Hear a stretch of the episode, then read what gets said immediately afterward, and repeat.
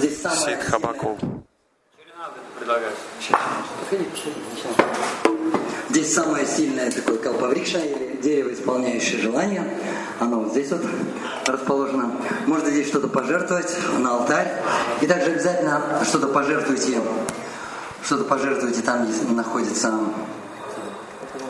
находится ящичек для этого дерева. Я расскажу, как вообще правильно просить желание у этого дерева. Вот видите, там медальончики такие вот висят. Нужно такой медальончик купить, он стоит 5 или 10 рублей, все он стоит. Затем обойти это дерево, обойти его.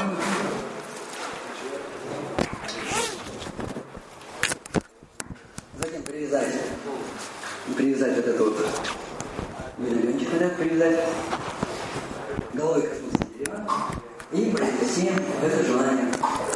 И пожертвовать можно больше. Вот это вот срабатывает. Там ящик есть. Все, дорогие приятные, мы дадим немножко времени вам, все на это. Потом у нас будет рассказ, и лекция небольшая будет здесь, в этом месте.